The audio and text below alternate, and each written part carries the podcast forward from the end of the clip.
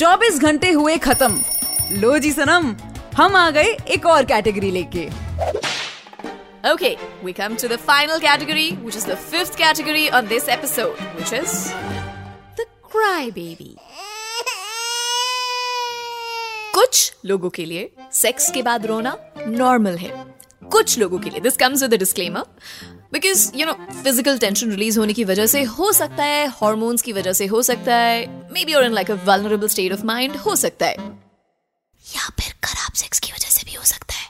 अगर आपका पार्टनर हर बार रो रहा है तो it's not because you made her or him come hard it's because you hardly made her or him come मेरी मानो एक बार पूछ के देख लो और सॉल्व कर लो।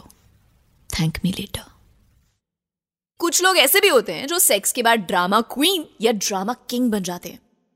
आप अपने दिमाग में डॉगी स्टाइल के बारे में सोच रहे होते हो और वो अपने फूफू जी के मामा के बीमार डॉगी के किस्से सुनाने में लगे रहते हैं।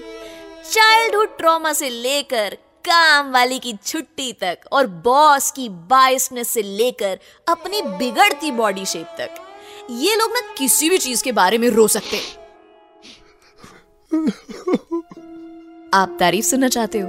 अपनी आँखों की, होठों की, और maybe how smoothly open that hook or maybe how smoothly you removed the panties, or maybe like, you know, like how you nibbled his ear.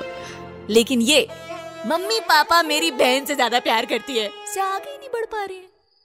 कोई बात नहीं यार। सब ठीक हो जाएगा।